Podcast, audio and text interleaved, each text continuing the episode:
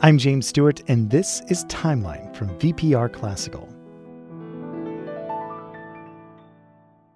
Let's begin this episode with the text of a song from ancient Sumeria sung over 4,000 years ago.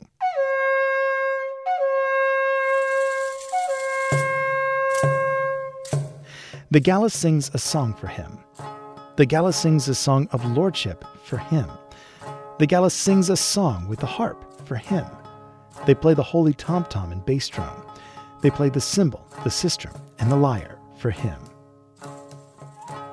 Notice the repetition, the parallelism in this ancient hymn.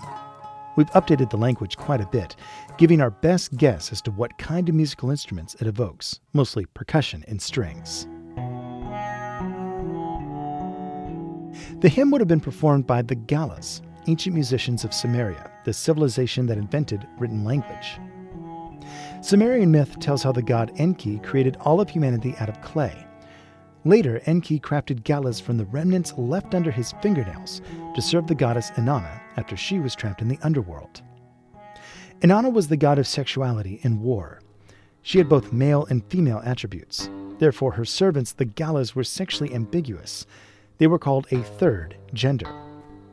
This transgender identity helped to establish the Gallus as boundary crossing, both in human society and between humanity and the gods. The Gallus were active starting around 2600 BCE, associated with funeral rites. Later writings state that they performed hymns of mourning and praise meant to keep the gods happy and to hold off adversity. The term is heart pacification.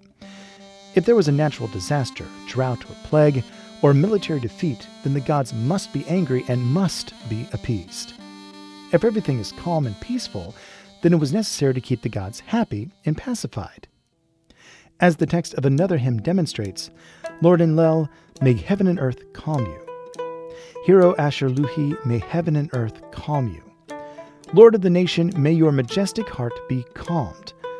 May the Anuna gods stand before you in prayer to calm your heart.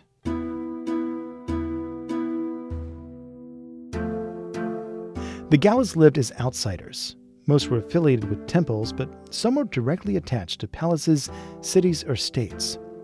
They served as boundary crossers for centuries, using their instruments, voices, and hymns as a bridge between humanity and the gods.